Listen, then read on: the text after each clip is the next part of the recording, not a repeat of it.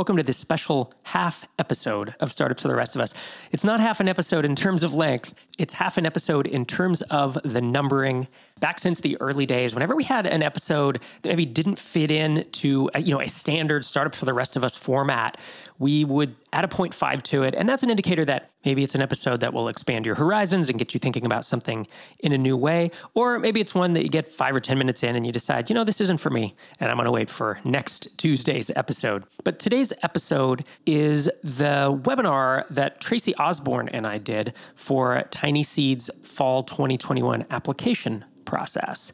And while I'm guessing you know it by now, TinySeed is the first startup accelerator focused on SaaS bootstrappers. And we are running our fourth application process. And every time we do an application process we get a lot of questions. And in fact the last information session it's just a listener q&a audience q&a we did it on youtube and we live streamed it. And the last one we did was about a year ago. And we, it was just packed. It was a solid hour of really interesting and thought-provoking questions about the program and about thinking about whether someone should apply and about the terms and about how we're different than revenue based financing and should I crowdfund or what's the difference between crowdfunding and, and taking money from TinySeed?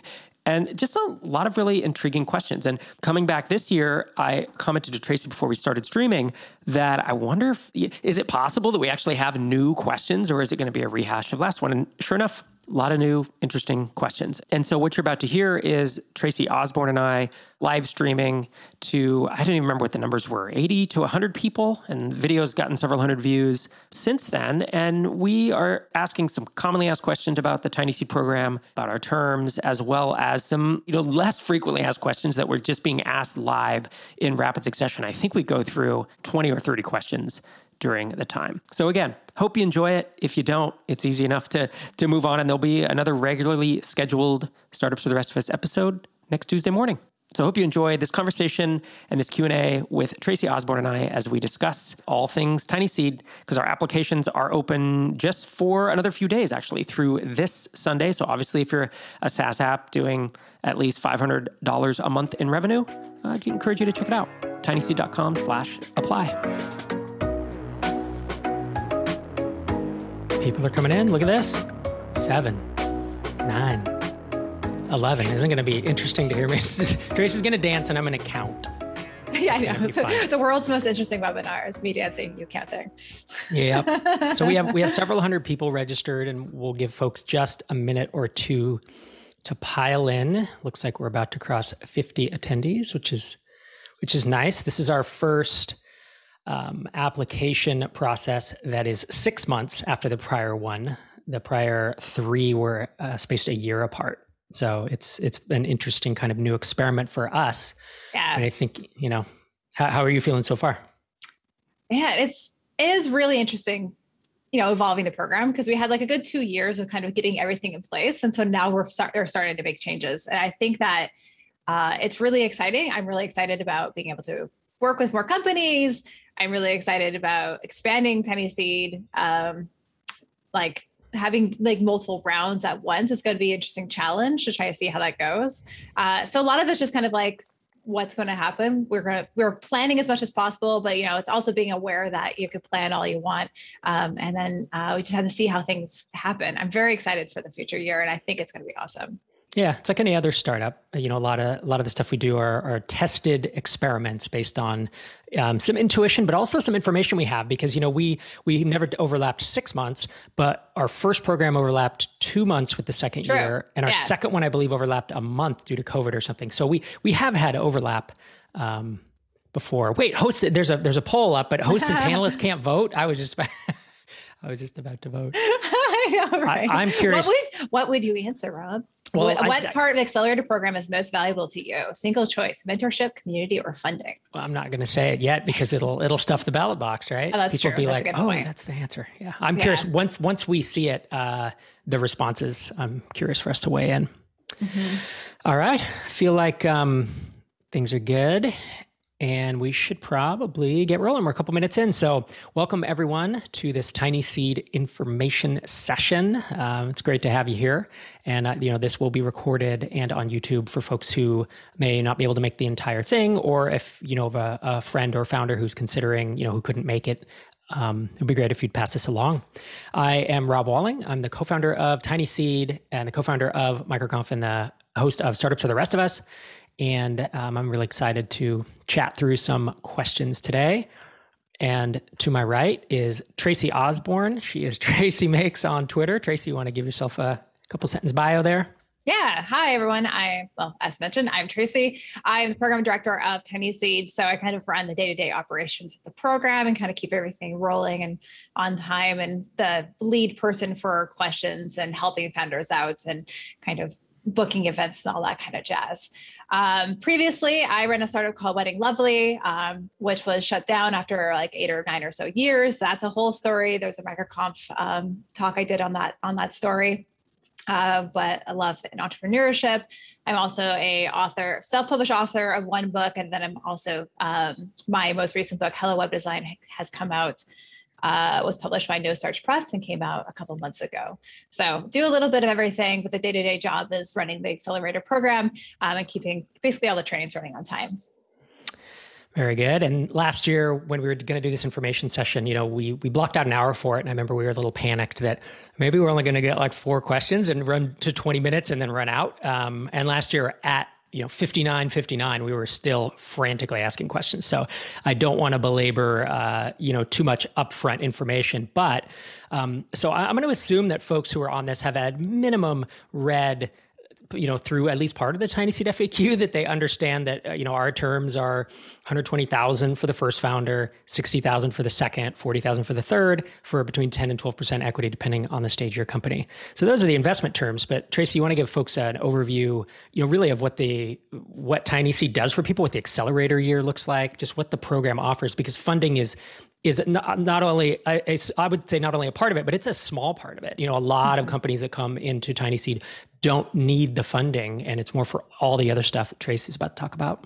Yeah like tinyseed know, the funding is nice but um, we uh, we're not just investors. Like we really believe in the accelerator model we, model. We really want to spend the accelerator year that people are in the program to to take them what is it that you say rob? Escape velocity? I like using that term take them to yep. escape velocity. You know you're already going up and we want to just ex- accelerate that curve so it's a year long program uh, when people start the program we start off with the first three months of what we call the seed playbook so we are devoted to SaaS. We are very focused on SaaS, and the playbook is um, the Seeds team's uh, opinionated advice on some of the biggest topics that affect most businesses that we fund um, that we fund. So things like pricing and um, let's see onboarding and we do some design sessions and we have things on m&a and fundraising. So the first third of the program are saying is basically like education. And then we roll into bringing on mentors. Uh, we have some of the best mentors in SaaS as a part of Seed. We have both experienced founders like uh, the Basecamp folks, Rand Fishkin of Moz and uh, SparkToro, uh, Laura Roeder of, um, oh, Laura Roeder, Laura, Laura is Magic uh, Bell, meet, right? Meet Edgar. No, Meet Edgar. Okay, sorry. And Paper Bell. Paper Bell, that's what it was. Yes, Paper Bell. And we also have subject matter experts like April Dunford for positioning um, and uh, uh, Samuel Hulick for uh, onboarding so we have a like a whole roster of mentors we bring those in for mentor meetings throughout the year we do q and a's with them people get like one-on-one to help with these mentors uh, we also have a slack group you know we have a little online community um, hopefully this year we are going to be doing in-person retreats so people can get together in person and we can do a little bit of work a little bit of play together and kind of form the connections between all the people who are in the accelerator program uh, anything else I'm missing in terms of the program? No, I mean that's those are the the details of it. I think you know the the high level is it's funding, it's mentorship and advising, and it's an incredibly strong network. And kind of anything you want to do, we know people who have done it or who can give you advice on it, or whom you can you know we have vetted resources that you can hire. And then it's the community. It's a super tight knit community. I mean, much like Y Combinator before us, where you'll hear founders go in there saying, they they found more value from the actual community than other aspects of it. I mean, we you know with this batch, this is our fourth batch we're funding. We're going to be north of sixty companies funded, and these are ambitious B two B SaaS startups. You know, in the six and seven figures of annual recurring revenue and they're all they're not venture track they're not looking to you know become billion dollar companies so they're just like you you know like you in the in the audience who's watching this and there aren't I don't know of another place, you know, Microconf and TinySeed. Microconf became kind of the, the worldwide hub for that, and TinySeed is the fund and the accelerator for that. And so that's if that's your track, like it's the it's the place to be. Mm-hmm. All right, we already have questions poured in, which is great. Um, Udit Goenka, sorry about your name. I, I my pronunciation. I'm sure I'm might be Guanca. Um, can we be a part of TinySeed for the mentorship in the community without accepting investment or selling equity? M- raising money is not our primary objective due to the stage we're at with our company. And I think, as I said before, I mean, I guess I didn't mention numbers, but in our last batch, about 75 to 80% of the companies didn't actually need the money. They didn't do it for the money. They were in that 30 to 100,000 MRR range. They didn't need a, the R120K. They did it for the mentorship, for the community, for the network, for all the other things that you're looking for. So the answer is no, we can't, we're, we're, we're not a nonprofit. You know, we can't provide the mentorship and the network and all that for no equity um, because there would be no, we would be out of business next year, right? Um, so, uh, that's that. Uh, Paul Loeb has a question. I read on the website the funding can be used to pay the founder's salary at a rate of a typical software engineer. Hmm. However, that amount is guaranteed to be greater than 120K. How does this work? Tracy, so A, we need to update yeah. So there was, was um, old terms. it's been updated. Uh, it was in submittable. It snuck into the description for oh, the last okay. last form. So I updated that this morning. We've updated our terms. So the salary cap is no longer set at a um, software engineer's salary in the closest city. That was too nebulous. It was too hard to kind of figure out every city, and there's lots of situations and whatnot. So we've actually updated the salary cap uh, across the board for every previous company and future company to 250,000 US dollars. Um, so that's a quite a high salary. Obviously, it's not a salary setting is a salary cap. So your salary can be anywhere below 250,000 US dollars. Um, when you reach the point of that, you know, that salary and, you know, you're startup is success, successful enough that you want to pay yourself more, then you can issue dividends, and that's kind of how TinySeed will share um, in that in your business at that point because we would receive a share of those dividends because it's based on the um, percentage of um, ownership. So two hundred fifty thousand dollars. Hopefully, that's large enough for anyone for quite a few years to you know not hit that cap. Um, and then that cap exists so that the dividends get issued at some point for TinySeed. Yeah, and for reference, at the venture funded startups that I've been a part of or know of, usually 250k is what the CEO and the COO make after they've raised five or 10 million. So should be plenty for everyone. Um, I think Paul's question is he says, you know, you're saying that you have a cap. I like Tracy that you introduced that word cap. It doesn't mean you have to pay yourself this. We have founders in our program who live very inexpensively, who pay themselves two or three thousand dollars a month, and all the rest they're investing back in their business, and it gives them a ton of runway. We have some other founders who have higher burn, uh, personal personal burn. And so they pay themselves. I don't know that anyone's paying themselves a cap right now, but people are approaching that. And to Paul's question, um, we give 120,000 in funding, but what if you give yourself $250,000 salary? Well, you're going to burn through your money in six months then, unless you have revenue. That's the idea, right? That's why, you know, we're, we're not expecting you to have zero MRR uh, when you apply. So you're a founder and you make the choice of what you pay yourself, but we will give you advice and, and, you know, if you're, if you're burning 15 or 20,000 a month and you have no employees, like that's, you're not going to last very long. So you just have to use, you know, use your sense in terms of running, running your business. Mohammed Abu Shanab says, I do uh, have already raised pre seed funding. So, am I eligible to apply? I'm based in the UK and looking to move myself with the startup to the United States. So, the answer is it depends on what form your pre seed funding has taken. Um, if someone has purchased equity at a certain valuation, then we will, st- we, our terms are I, they're pretty standard and we will purchase at our valuation. And so if you're prior investors and you are okay with our valuation, great, that works. If you have raised a safe or convertible note um, that converts at a future funding round, we are a priced round. So again, you and your investors would have to be okay with convert with the, that equity converting at our price. The exception is a lot of safes and convertible notes have a minimum funding amount uh, to have a conversion. So they'll say like if you raise less than 250k, then it doesn't count as a as a, a convertible funding round. Or if you raise at less than 500k, you know that's usually the range. And we are obviously below that. So in that case, we have had I believe one or two companies come in with safes or convertible notes, and, and we funded and they didn't convert on our round. But if they raise a future round or they sell, it will. So that's the gist. Mm-hmm. Yeah, Dave? we have some of the, some of those questions in the application and kind of digs into some of those points. We added that this time around, um, and I want to say that those answers to your question, when you say like how I, I, you know, to the questions about where you're incorporated or um, any kind of those dig in questions, nothing is set in stone. We're asking those questions so that we can follow up, um, do follow up emails or questions later. Um, so either in a email or in the um, first round of interviews or whatnot. So when it comes to those answers, if you don't know, you're not sure, you have questions, feel free to answer, write those in, and we'll follow up with you. Um, but the application definitely is not set in stone. It's just meant to kind of start that conversation. Yeah, that's the thing. It's you know we get several hundred applications, and we literally go through and look at Tracy at least looks at every single one of them, and then Einar and I believe look. Yeah, it's it's Einar and I look at almost all of them, but there are a few that you know whatever don't make the first cut.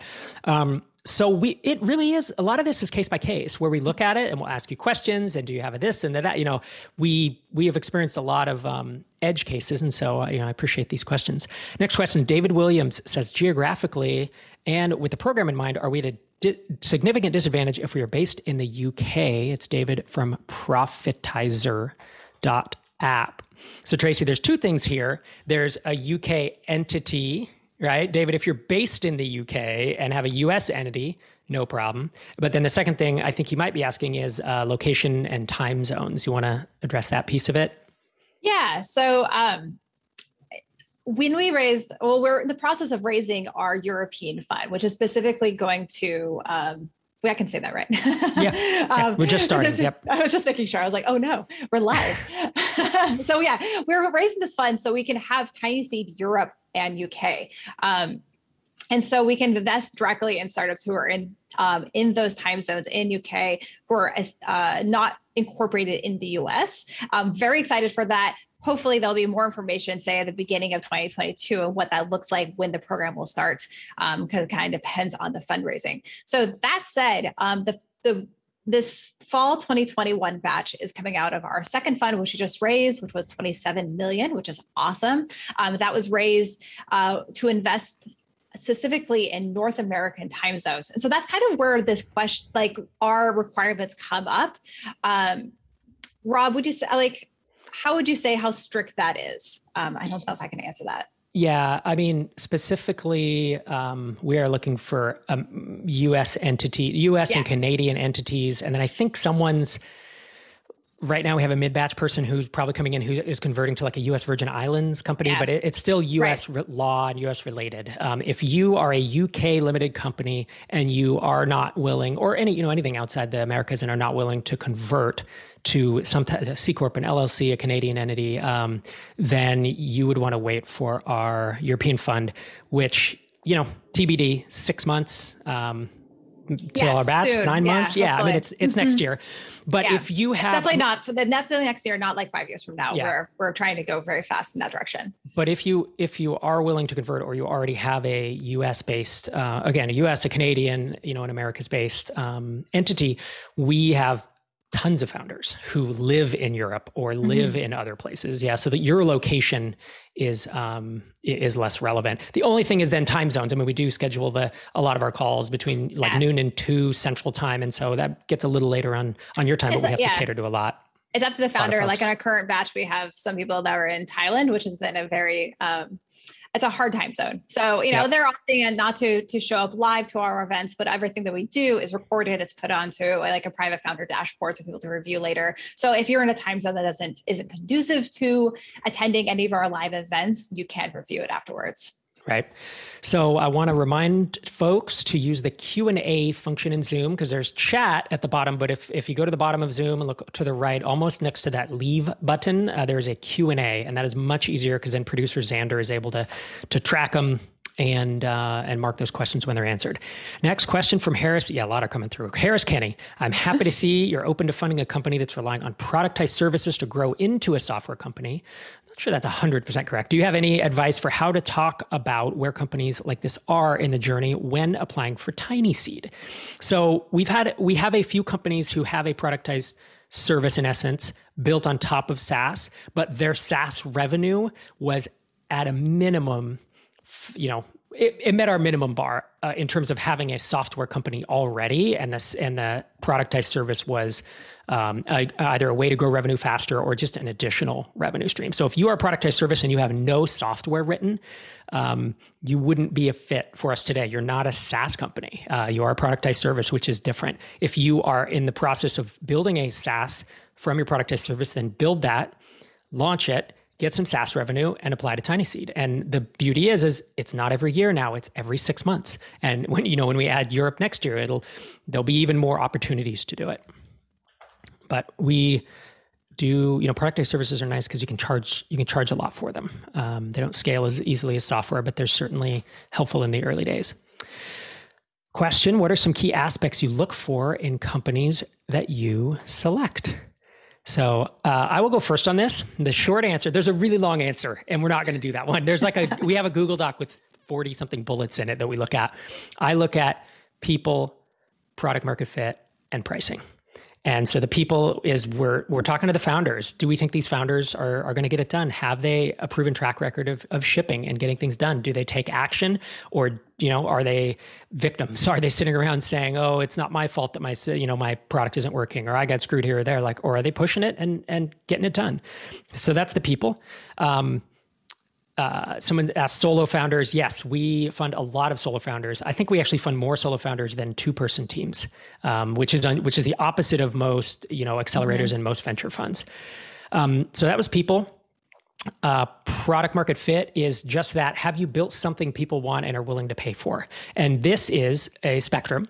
So, you know, you could say at 2000 MRR, I have some product market fit, and at 10 or 15K, I have a lot of product market fit. I mean, that, that's a general range, but it doesn't always hold true. We've, I've seen companies with 30K MRR who really still haven't found product market fit or found it with just a very small audience and are plateauing and then have to expand out. Um, but definitely, if you have zero MRR, you've shown that you haven't yet built something people are willing to pay for. You know, you haven't proven that yet. Um, and if you're and at that's five, the main reason why we ask for people who are post revenue, like because yep. we get a lot of questions asking, like, "Oh, I have a pre revenue company. Oh, I'm still working on like collecting emails, but it's a really great idea." Um, and this is the primary reason why we um, we uh, that this aspect of what we're looking for is why we don't allow people who are pre revenue. Right, and and here's the thing it revenue is not everything. Revenue is not the only signal. It's not like we sort on MRR and just make an offer to the top 10. That's not how it works. It's it, there really are a bunch of factors. And so people is one, product market fit is another, and uh, pricing or price sensitivity is a big one that I look at. If you're selling to consumers and you're charging $9 a month and your churn is really high, you're going to plateau pretty quick, even in a big market. If you uh, have can have higher price points, if you have uh, enterprise price points and you know your churn is low, then you have less price sensitivity and you have more price flexibility. So those are my three P's that I look at. Tracy, you have other other things to add? No, I've I pretty much learned from you. so a lot of my experience in the in the in this is coming directly from you and Einar. Um, I can't think of anything else I would add for that. Yeah, I think that was a pretty uh, complete answer.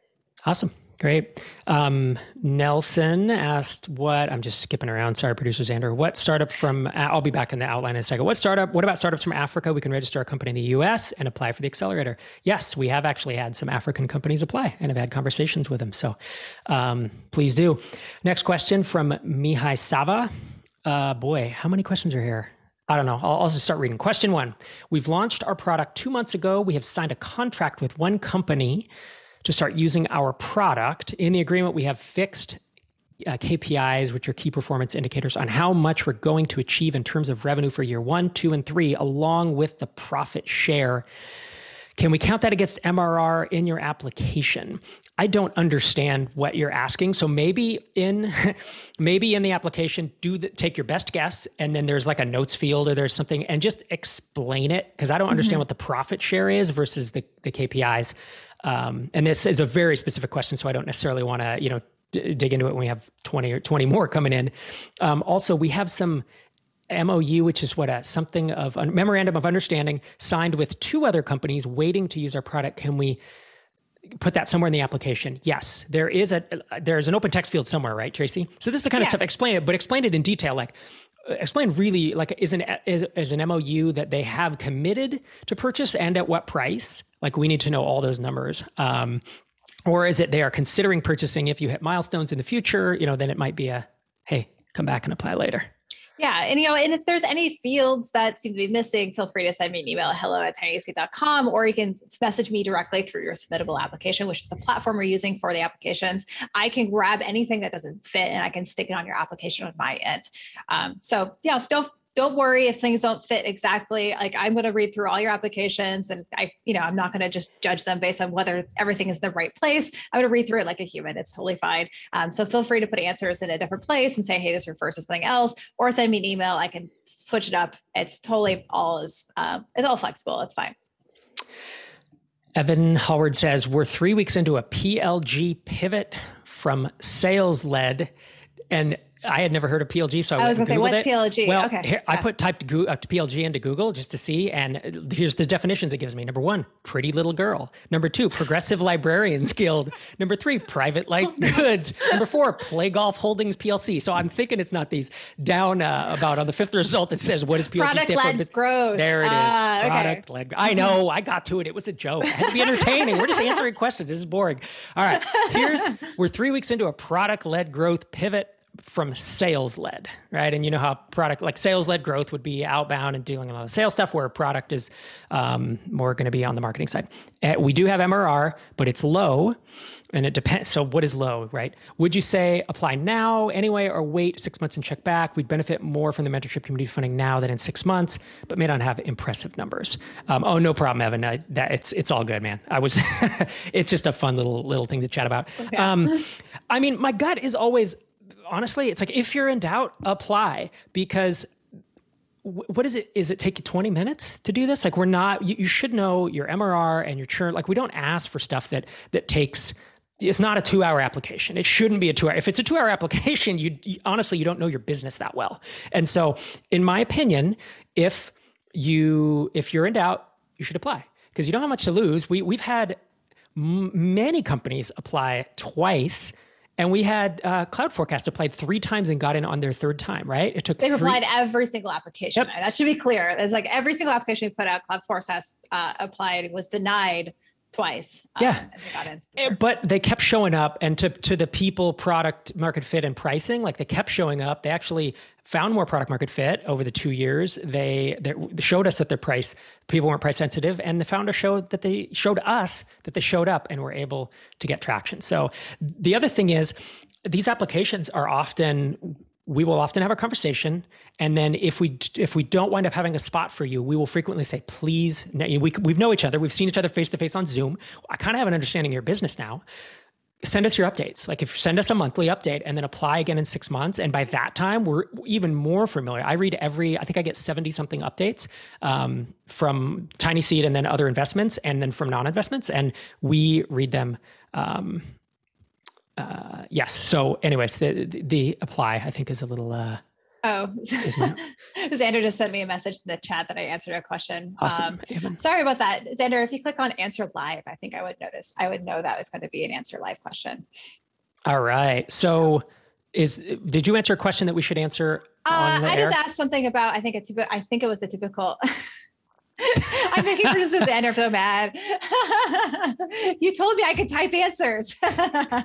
Anyways, um, what did I answer? I think that was the ARR question. Okay, I don't know anymore. So, um, anyways, I answered a question that was uh, that was in that's in the Q and A answer. What does area. a tip, Chris Christopher Mannion? What does a typical company look like, ARR, et cetera, when entering the program? Is there a size that is too big for TinySeed? No, there is not. And that's the typical thing. Is each yeah. batch has looked different. The first batch was earlier stage. Second batch, people were further along, and the third batch, people, you know, it, it's it's really a mix. And anything we say will, um, I think, it's just too limiting. It's like last batch we didn't accept anyone under 2k MRR, I believe And it would be nice if, if from our perspective, we can continue to do that because um, man, when you're at a thousand MRR, you, it can take you six to 12 months just to get to 5K, right? You just don't know yet. Um, but that's not a hard and fast rule. Let's say we don't get the applicants that we need and we want to fill the batch. Well, then we might, you know, take some folks that are at a different spot. And again, MRR is not, it's one of several factors. It's not the only factor. Sean, also, okay, I have, I want to jump in actually on the previous awesome. question where we were talking about some of the metrics. It occurred to me actually I did something I in we asked some things about metrics. We we ask about uh, what's your lifetime value and churn and whatnot. And I have this like flashback to when I was running my last startup, and I knew what my revenue was, but a lot of the acronyms are still confusing to me. I was still building a SaaS, but you know I wasn't like say delved into those acronyms. I linked to some resources for how to calculate those. If if you are new to like kind of calculate all your metrics, if you have a, a SaaS that's running and you're new to that, uh, feel free to to either send me an email and ask any questions, or you can click through some of those resources um, if that's just something that is new to you. Um, so that's I think that's the only part of the application. If you're not already doing those kind of tracking or not really aware of that side of the things, might take you some time just to do those calculations, but it's a really good practice to do too. Um, and now that I, you know, I didn't do it in my last startup. It's one of my biggest regrets. Um, so if you're not doing it, if you're not tracking some of these metrics, um, now is the time to do it, and then you'll need that for your application. So when I said if you don't know these numbers, you don't know your business very well, did you take offense at that? Were you like, oh, I just thought I just thought of myself, my previous founder. Yeah, I'd be like. Yeah. I do know my, know my business, but then right. it's like those kind of things. Now that I'm in tiny seed, and now I now that I know how valuable those metrics are, I look back and that I can see like previous Tracy didn't know, but current Tracy it kind of understands that mindset. So just wanted to bring that up. I did link to some resources for those those um, those fields. All right. Sean McAuliffe says, I'm a bit confused by the investment. You accept uh, lower MRR companies, but offer 120K for he says 10%, but our, really our standard terms are 120K for 12%. That is our standard offer. Um, and then he says, but you also mentioned six figure and seven figure ARR. Can you elaborate as to what this might look like for an early stage company? So yeah, our standard terms are 120K for the first founder, 60K for the second, 40 for the third. We've never funded a four person company, a founder team. And I don't know that we, we, will. We tend to be, to be honest, we have a bias towards smaller founding teams. What that's the pattern that we've seen in bootstrappers who get it done. Or usually it's one or two person teams. Um, and I love how this is the opposite of YC because it's it is. like YC is like multiple founders. That's one of the big, you know, the ways right. that we look at the industry. That's kind of different and that's, than YC. And and I like I like that. A lot of things. Are, I mean, look, we have a lot of respect for YC. Einar went through YC. Your husband went through YC. Like we have connections there. And I have mm-hmm. I've been a fan of P, of Paul Graham forever. I've read his books when they came out. Like we, it's it's it's just a different model, right? It's uh, I have a lot of respect for for what they built, and certainly we are standing on the on the shoulders of giants. But we're kind of trying to go back to uh, you know first principles, so to speak, and say what is best for bootstrappers. Um, and so the bottom line is our standard terms 120 plus 60 plus 40, uh, and uh, that is for 12 percent. And so low, whatever, low MRR companies, whatever that means, standard MRR companies, that's the deal. Um, there are some companies that come uh, in with, re, like I said, you know, six figure, seven figure ARR, and those we have a conversation with, and uh, you know, so we do have that ten, we do have uh, a small amount of flexibility um, in our terms. And again, I'd encourage if you're in doubt, I'd encourage you to apply and have a conversation with us. We are we are really friendly people. Um, and yeah, uh, I try to I try to take pride in my my friendly and, and totally. down to earth responses whenever whenever an email comes into hello at Tiny Seed, that goes straight to me. So um, please feel free to fill my inbox with questions. I'm happy to answer them. All right. Um, Chase Fleming says, "Does company type matter? LLC versus C corp." Tracy, do we care? We don't care if you're U.S. Uh, if you're the U.S. We don't. It doesn't have to be like a Delaware C corp. You don't have to convert to a Delaware C corp like all those things that their investors do. Um, LLCs and C corps are uh, in any state uh, works for us. Venkat says, Can you give a couple examples of where mentorship has made a practical difference to your founders? I'm smiling big because I can rattle off like 30, but all right. No, example- no, no, you go first. Yeah. No, no, no. Well, examples. you yeah, don't want to examples where the difference is to help helping sell to enterprise, reducing the sales cycle would be good to know from dealplus.io. Tracy, you want to go first? No, no, no. I, okay. You got so excited. That I was like, oh, you, I just started mean, looking at me and I was like, no, no, no, this is all you, man. Yeah. Well, it's like the I'm so excited. So the, the Tiny Seed Playbook uh, is the first seven, give or take, it's like the first seven modules of the program. And, and Einar and I walk through 101 and 102 level stuff on pricing and funnels and sales and M&A and fundraising if you decide to do that. Um, and a couple, lead gen and a couple other things.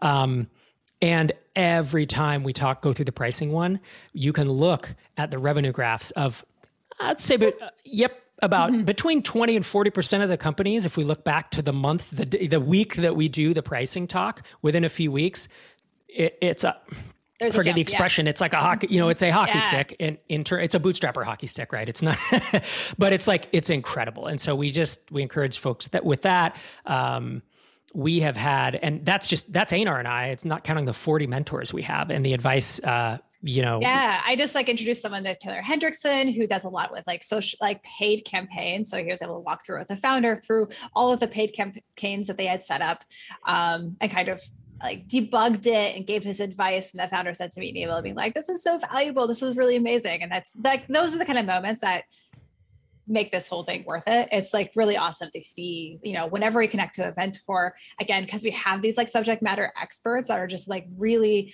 really good in a specific area. Um, it's really great to seeing what kind of results that someone can get when they can get that like shortcut advice rather than kind of going through and trying to learn it themselves from scratch. Right. And I mean, another example, you and I, Tracy, walked through a founder's funnel and each recorded a loom for him and mm-hmm. you recorded it from like a design ux perspective or ui and i recorded it from like a conversion rate optimization perspective and, and we both you and i both overlapped but he implemented those and came back and was like my conversion rate's up i don't even remember what the number it was like ridiculous it was like 50% or something based on what you guys said so again that's our, that's our internal information but our mentors you know uh, uh also have that. Venkat's question, he was saying helping sell to enterprises, reducing sales cycle. That's yes. AR, yeah. I mean, that's mm-hmm. Einar. That's you know, there's like David Heller in Batch One with Reambee doing enterprise right. sales. Like there's a huge number of our uh, founders who are doing enterprise sales, and we have best practices. We jump in Slack. Someone asks a question. It's like, oh, here's that thread where we addressed exactly how to do this six months ago or whatever. So, a lot of good stuff there. Anil Gupta says, How does it work if there is already a company outside the US?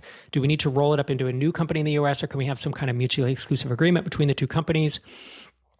Um, you can't just do a mutually exclusive agreement like a licensing or something. There has to be, because we own equity in an entity, and there can't be a legal way for you to like funnel money out of that entity. And so I, I don't know. I'm not a lawyer. Um, we have had co- companies with form another, you know, they're in a, a foreign uh, jurisdiction and they form a US or a Canadian one and they link that one owns the other one. It's a wholly owned subsidiary or something like that. So it, it's all possible. Um, yeah. and then I mean, some in other these situations, like we have a lawyer on our end, you loop in your lawyer on your end. Like if we extend an offer, we can kind of figure out what's the best way to pr- proceed forward. So these kind of situations aren't necessarily a blocker to being investment. It's again, it's just the start of a conversation and we're happy to kind of work through what it would take for us to invest in you. And we can have that conversation at that point. Luke Porter asks, We've been trading since 2013. That means in business for those who aren't up with the UK lingo. Uh, we're doing 118K MRR, but we want to grow and have help recruiting people to take the business forward. Um, with us being around for so long, would we be considered, or is it more for initial startups that have been going for one to two years? Tracy? I was gonna say that sounds great. I mean, that sounds like amazing. The, yeah, the Tiny Seed program. Like a lot of it is like why we're relying on not just investment, why we have the education and the component and all the mentorship and advice and all the hands-on work that we do with these companies. Because a lot of people can roll in saying like, "Hey, we've been rolling for a long time. We don't see where our weaknesses are, and we can help you find those weaknesses and fix those weaknesses, and hopefully get you to, you know, again, escape velocity, get you to the next level." Yep. So really the age of the company is is not relevant. We we do that is not a factor, you know, in the big spreadsheet or the big uh, list of things we look at. We don't I mean we ask how long, but it doesn't really matter. The only thing it impacts I think is if your growth rate has been stagnant for years, we'll ask why is that and then mm-hmm. how can we help you? We want to know how we can help you get out of that because otherwise it you shouldn't be selling us equity and we shouldn't be investing if we don't think we can actually help you break out of that. So, good question. Udit asks, will Tiny Seed help us in raising a Series A in the future and is the percentage of equity negotiable with Tiny Seed? So, we have had the answer is if you want to raise follow-on funding, usually it's a pre-seed round. Usually you start with an accelerator round, then a pre-seed, then a seed, then a Series A. Series A's are like 10 million now, so the the nomenclature has changed. But all that said, if you're talking about raising another half million dollars or a million dollars in the future, or even more than that, yes, we will assist. We have had, we, we, obviously don't do it for you. You have to create a deck and you're channeling investors. Um, and we have had several founders raise additional funding after Tiny Seed. Twenty five percent, right? Have, I think something like that. Yeah, yeah. It's a it's a large number, and that's the thing. Tiny Seed's terms. We want to give you optionality. If you never want to raise again, great. You want to run a profitable business, pull dividends out, great. If you want to sell it for ten million bucks, great. If you want to go on and raise a pre-seed or a Series A, or even you know go on the venture track, cool. We're, our terms allow for all of that, and we will support you know the decision you make. Um, Phil Dearson says for successful accelerator participants outside the United States, is there any help provided in to form that Delaware Corp? What do we have for free as well, a tiny seed perk? I mean, we, our lawyer has helped with finding other lawyers, helping people find like a local counsel for them. Oh, Stripe um, Atlas. Oh, and Stripe Atlas, of course, yes. I there we go. I was, yes. I was, that was like a bump set. I was just waiting for you to. I know, and I whip it. So we have Stripe Atlas. I really like our it, lawyer. So yeah, yeah, we, we He's so helpful. I just want to constantly talk about how Jay and how helpful he is. But yes, we have a Stripe Atlas benefit. So it's um, free and free incorporation um, through Stripe using their Atlas program. Um, and Stripe has made that whole process like way simpler Incredibly than it ever easy. was before. Yeah. Yep. And normally I believe they charge 500 for it, but because we yeah. have a partnership we have a with free them. deal, yeah. Mm-hmm. Right. So um, several of our founders internationally who've wanted to incorporate have used it, and it gives you a Stripe account and a bank account at I forget what the bank is now, but uh, and then might uh, be Mercury, but don't quote me on that. Yeah, I know. I think it changed, but yeah. I, it might be. We like Mercury. I like them. Yeah, we do like Mercury. Mm-hmm. Brian Crone says we have a mobile health app that currently is direct to consumer, but B2B is an important channel we want to build out. Do we need B2B revenue before we should apply? I want to say no. I want to say, yeah. Again, I err on the side of applying. Mm-hmm. If all things being equal, if another health app applies and they have B2B revenue, they will have a notch above you. But usually all things are not equal. And so I would say, especially, I mean, direct to consumer revenue is tough because usually churn is high, price points low. But if look, if you have five or 10K of MRR and you can show us that there's an avenue to, to B2B revenue, um, I would say take the 20 minutes. Let's have a, let's apply and, you know, yep. see if we have a conversation. Anil Gupta says, if we have product market fit in another country, does that qualify? We spoke to someone in the last batch. Um, we didn't wind up making them an offer, but remember they had a, uh, an app in a vertical, pretty tight vertical, and it was only in a country like it was like Germany or something. And so we couldn't well, even read the website, right? We were like, yeah. ah.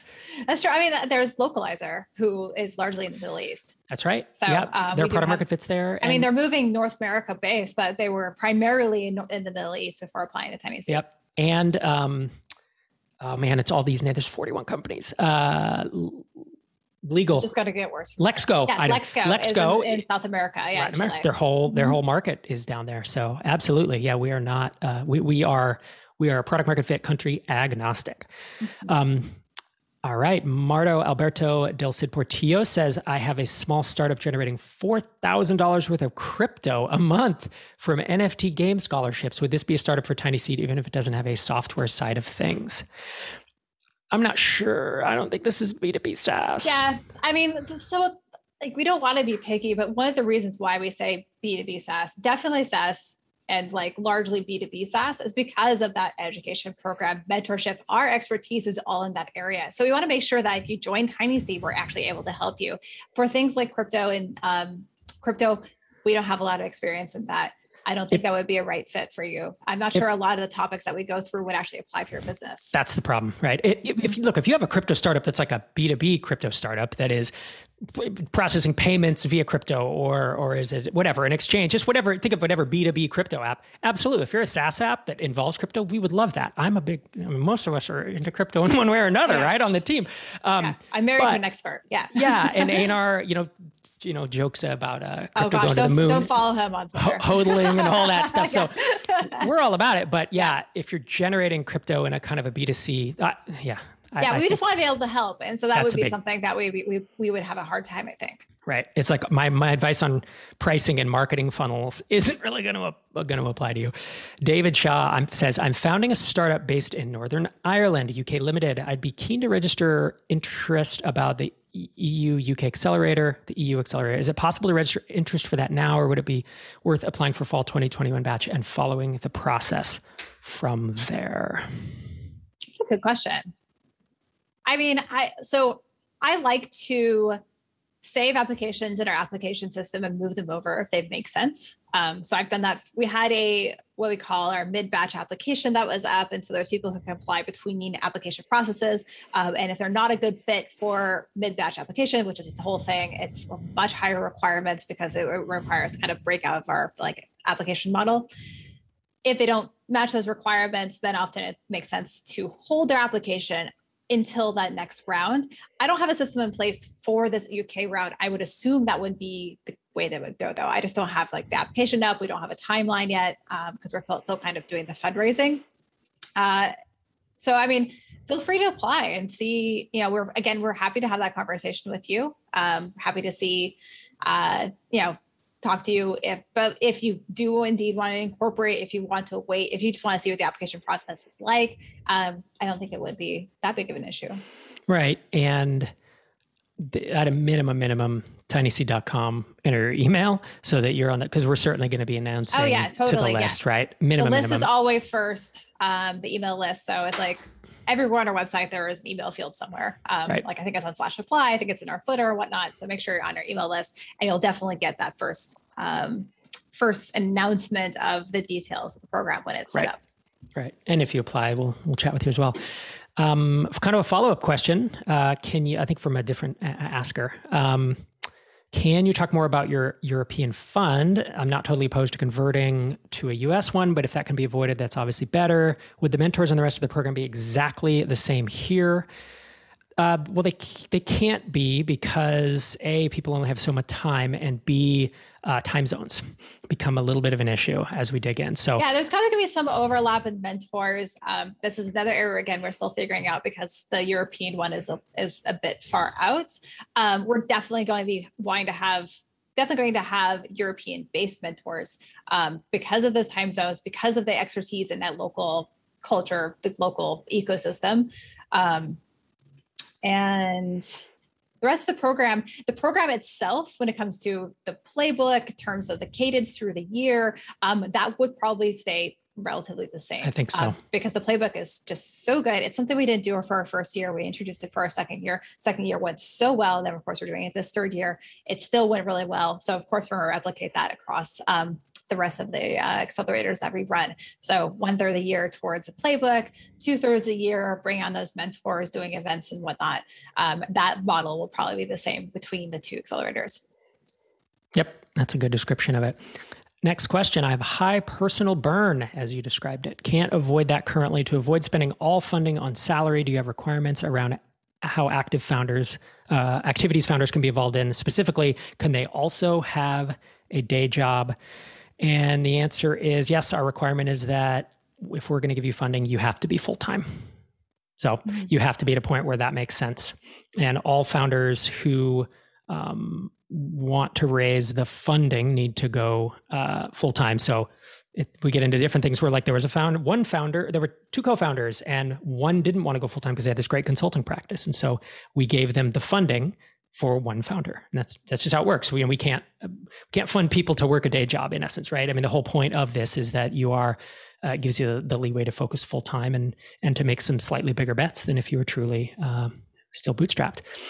And I want to say, I, I'm pretty sure the question wasn't asking this. Um, it says, do you have any requirements on activities can founders can be involved in? I assume that means outside the accelerator, but just be just to make sure um, everything that the accelerator plans, all of the calls we do and events and in-person retreats and whatnot, everything that Tiny Seed schedules is optional. We don't have anything. We have things that we're like, we really want you to when MicroConfs like say MicroConf next year, we're to have um, a retreat around that. That'd be especially a good one to attend because you have MicroConf, you get to see people in person, whatnot.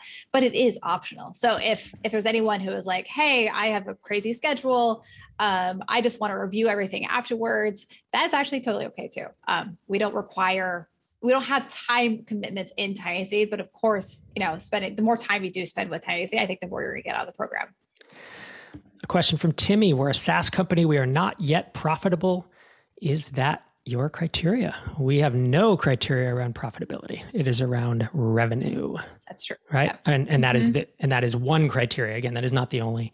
Um, so we, I think several of the, a lot of companies who've come into Tiny Seed are break even or losing money and kind of funding it out of other activities. So um, we don't, you know, if you have massive, massive burn, I think there was somebody who had raised a big bucket of money and was burning through it and had didn't have a lot of MRR to show for it, which is a bad sign, right? It's like I've raised 500 grand and I'm at 5k MRR and I'm almost out of money. And it's like, well, it's not that you're not profitable that's the problem, is that you spent a lot of money and didn't get any traction. That's kind of a, a signal. So, um, thanks for the question on that, Timmy.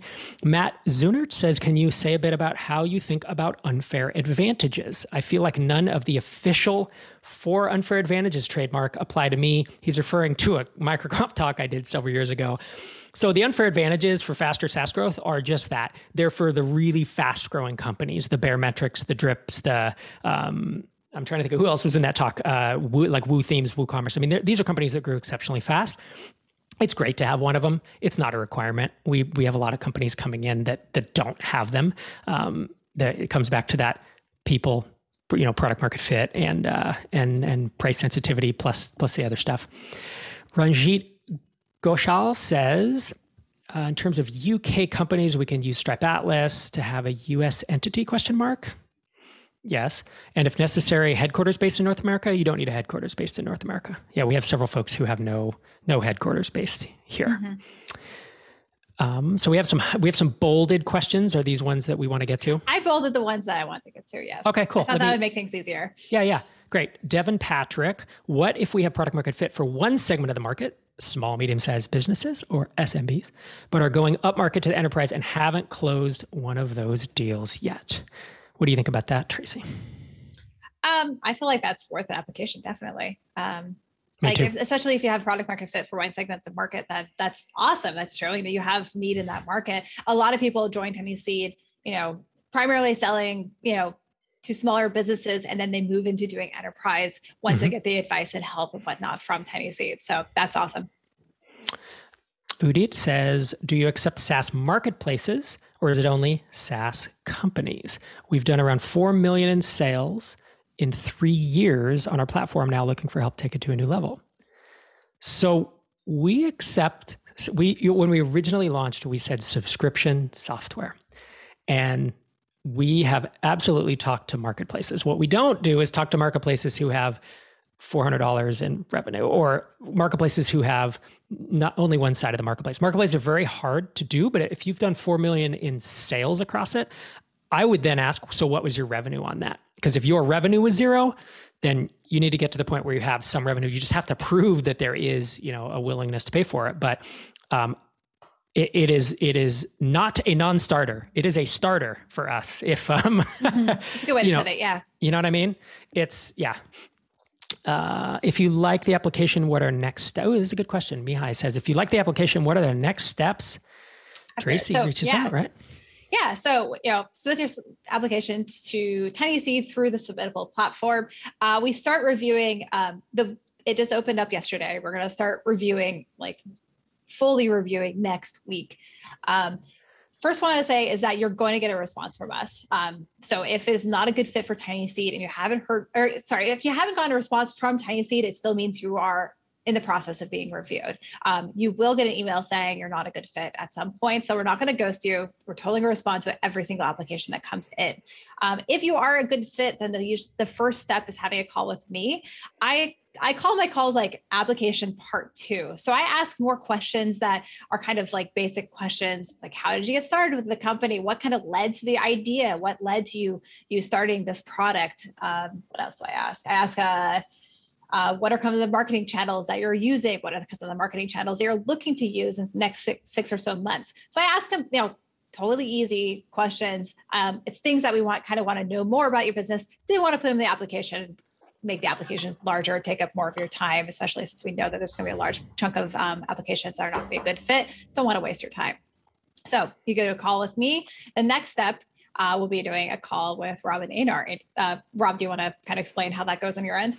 Yeah, I mean, each of these is a filtering step. Obviously, some mm-hmm. folks talk to Tracy and you know don't don't make it along to the next step. But then Einar and I, we look at all the information that Tracy has put down, and then look at your application, and then we ask questions that we have. You know, we've we've seen. Yeah, you got to dig into. You know, I ask like yep. these broad questions, and then you kind of dig into specifics. Yeah, and it's it's I mean, we've looked at literally thousands of applications, you know, and and invested in, you know, again, put, between my investments in uh, private ones and Tiny Seed, I'm over 60 and that'll be over 80 here in the next uh, month or two, right? That's a lot. It's a lot of companies. And so we're going to ask questions based on things we've seen in the past, but also I like to be educated about things that I don't know about. So it's oftentimes founders will educate us about a vertical or about um, you know a, a, method they're using or an approach they're using, and that you know it can be intriguing to. Um, I guess we have our impressions of how things should look, and I'm you know we're, we're just having a conversation about learning more about your business. And again, are you fit for Tiny Seed and is Tiny Seed a fit for you? Can we help you? Do we think we can accelerate yeah. your growth? Right? Because if I know, we, we don't want to be those VCs be that are just like, just tell us how awesome we are. No, like right. seriously, we want like we're here to like really help take you to the next level. And we have to ask these questions also to make sure that we're a good fit for you. Yep. Mm-hmm. Kim has a question. What do you look for as an exit for Tiny Seed? So and we had I, our first acquisition in the yeah. last batch, which was really awesome. And we've only been around for a few years, and so it's really awesome to have, like, say, the first exit. Yeah, I mean, it's kind of a hard question because certain founders don't want to exit, and so yeah. that you know that's okay. We have we have someone in batch one who I think is going to start cutting dividends soon, which is fun. Um, I, I think that you know traditional vcs it's like if you don't sell for a billion then it's a big failure because it doesn't return their fund and they need you know they need you to keep going. And we're not we're not necessarily in that same same boat um, or we're not in that same boat period well i also say if you want to know what kind of boat we're in um, if you go to slash invest on our website tinyseed.com slash invest you can read our investment thesis the thing that we give to investors in tiny seed that kind of explain why our model works and it, it, to get people to invest in us. So you can kind of read about our the, the way that we look at the business on that side of things, if that's helpful. Yeah. And I think it less of about um, exit goals and mm-hmm. I think more about revenue goals. Like if someone comes to me and they say, Am I fit for Tiny Seed? One of the questions I ask is, Do you want to build a seven or eight figure ARR SaaS company? Meaning, do you want to build a one to $30 million, you know, bootstrap, mostly bootstrap SaaS company? If the answer is yes, then you know, then let's talk and figure out if you're fit. If you want to build an amazing five hundred thousand dollar a year lifestyle business, great. I've done it. It's fucking amazing. Like go do that. But but you're not a fit for Tiny Seed. You know, you're not going to be at the uh, the whatever the exit multiple or the um, you know, the the profit that's going to make sense for any fund to invest in you. Yeah, I got a question actually recently from someone asking if we invest in open source businesses, and it's that kind of leads, you know, uh, you know, open source business i think is actually fine. It just depends again on that path. Are you going to go to the seven figure business or is it something that you know that's that's not your goal? Is that a goal or not? So you know it i think that is actually applicable to a lot of different um, questions we get yep um, last question, at least on the books right now. We have four more minutes, so let's let's crank through this one. Oh, and of course now Xander's. Xander's like more. In, yeah. all right, which is great. Kara, we will end on time. Caroline Reagan, thanks for your question. Can you elaborate on how you compare to other types of funding and what your value prop is? I could be out of touch with other investment terms, but it seems like your valuations are you know lower. She kind of says lower than other options, which is which is true. If if you want to if you want to be two people in a garage and get 10 million dollar valuation with a laptop then you should go to sand hill road you should go to silicon mm-hmm. valley right yeah and, we're and, different than traditional vcs and yep. therefore our terms are different and the kind of things that we fund and the kind of things that we do are going to be different and so those those the terms don't compare between this that's right. Mm-hmm. And and so yeah, if you're going to go the venture track, you it's like you're on the track to be a 100 or a 100 million or a billion dollar company, grow big or go home, raise funding every 18 months. Um, and that's not what we are. And for our model to work, you know, you think about we are a two-sided marketplace. We have to have terms that are acceptable to founders, which um, we've obviously proven by having a lot of founders accept our terms and, and be very happy with them. The terms themselves, the core of them were um, came, Rand Fishkin, founder of Moz, left his venture-funded startup, came up with these terms for his next startup. So it's like by definition, a founder came up with it for himself when he raised money I had I wrote an angel check for that, and I looked at the terms, and as Einar and I were coming up with terms, we were like, these are actually really good terms, and can we model it so that it also makes sense for the other side of our marketplace, which is the investors who are investing in us. If we don't provide them a return, Tiny Seed goes away. Yeah, I think it's worth saying also is like because you know when you're accepting terms from a traditional VC, those terms are based on the fact that you're now on the VC roller coaster. You have your seed, you're going to raise your your A, you're going to raise your B, you're going to exit for $10 million. Tiny Seed's terms are set up so that you have a lot more options in the way that you grow your company. The terms are set up so you can just continue to run your business, don't raise any extra money, run your business forever, issue dividends at some point. Um, or they're set up to be still allow you to raise money afterwards or you know choose any of these other options so it's kind of like the terms are also different because they give you more optionality what you need to right. do and could you go to a group of angels and raise money at a higher valuation than at Tiny Seed? Yeah, I think so. Especially if you're um, if if you have a really good network are they is the dentist down the street or the angel investor who's done five angel investments are they going to have a year long program with in-person retreats with 40 literally world-class mentors like some of the best in SaaS in every respect? At your beck and call to drop an email or to have a chat I'm uh, exaggerating there but and and have weekly mastermind we match you up with folks we have our tiny seed play but you know on and on and on. If you don't need any of that if you don't need the mentorship the guidance the network and you just want money you should not you should not come here you know like that our value is so much more and i actually say we have a year long program as compared to typically a three month program as well and because we right. want to extend all this advice through a full year um, rather than cramming into like one three month sprint because it also really matters to us that we're good work life matter good work life balance matters a lot to us. And so we didn't want to do like a crazy three month sprint like some of these other accelerators. We have a full year to kind of like get these things in place to help you kind of watch you grow. Yep. And then uh, I think the last question we'll take today because we're at the hour, but I like that it's Caroline's follow up to that question. She says, Can you elaborate on why I would choose TinySeed rather than crowdfunding or a revenue based loan? And the first part is what we just said is like crowdfunding and a revenue based loan doesn't get you all of that, which again, I in my opinion, is more valuable than the money itself. The other answers, though, is crowdfunding puts a heck of a lot of people on your cap table with small investments, usually unsophisticated investors, and it can be um, a challenge to manage over the long term. Uh, I will say, but and also if you don't have an audience, um, you can't just go and raise instant money as a crowd fund, right? It's like the people mm-hmm. we've seen, you've seen folks the in the amount of work that goes into that is is when you have an audience is like yep. almost near insurmountable. Yep. And everyone, if you look at folks who raised money through crowdfunding, they all have these big followings. And if you mm-hmm. have that, maybe consider it. Personally, we have we considered crowdfunding and decided against it um, for a lot for the reasons that uh, there's a lot of complexity that that it brings up. And it also um, helped that we, you know, our last fund we were we raised more than we right. we expected, which was awesome. Right. Almost 28 million. And yeah. then revenue based loans, similarly, it's like, well, in order to get revenue based financing with anyone, you need to be about 15 or 20K MRR. And you take out a loan and then you're on the hook for that. Sometimes there's a personal guarantee, um, which is, you know, very different than this. And sometimes there's not, but then at a, a clock starts ticking and then they start taking X percent of your top line revenue out of the business. 6% is usually the number. With TinySeed, you keep, as a founder, get to choose to keep the money in the business as long as you want. You take your salary up to that cap, and it's only when you take a dividend out above that and you decide as the founder when to take it out. So if you want to grow your business and not pay our investment back for several years, you can do that. It's a flexibility. The founder's in control, and that's that's another uh, I think big difference with. And RBF like Rob said, we might get our first dividend check soon, but um, everyone else, everyone has been focused on growing their business, and that's totally fine with us. That was awesome. Yeah. Thanks so much. These are great so questions. many questions. Yeah. I know. it's, it's super cool. We were coming into this thinking we did one of these last year. Surely there will be no new questions, but there were a lot of really good questions, mm-hmm. and we appreciate uh, all of you. We, uh, I really hope that you know you consider uh, applying at a, or at a minimum um, going to tinyseed.com, getting on the list, and we look forward to hopefully yeah. being in touch.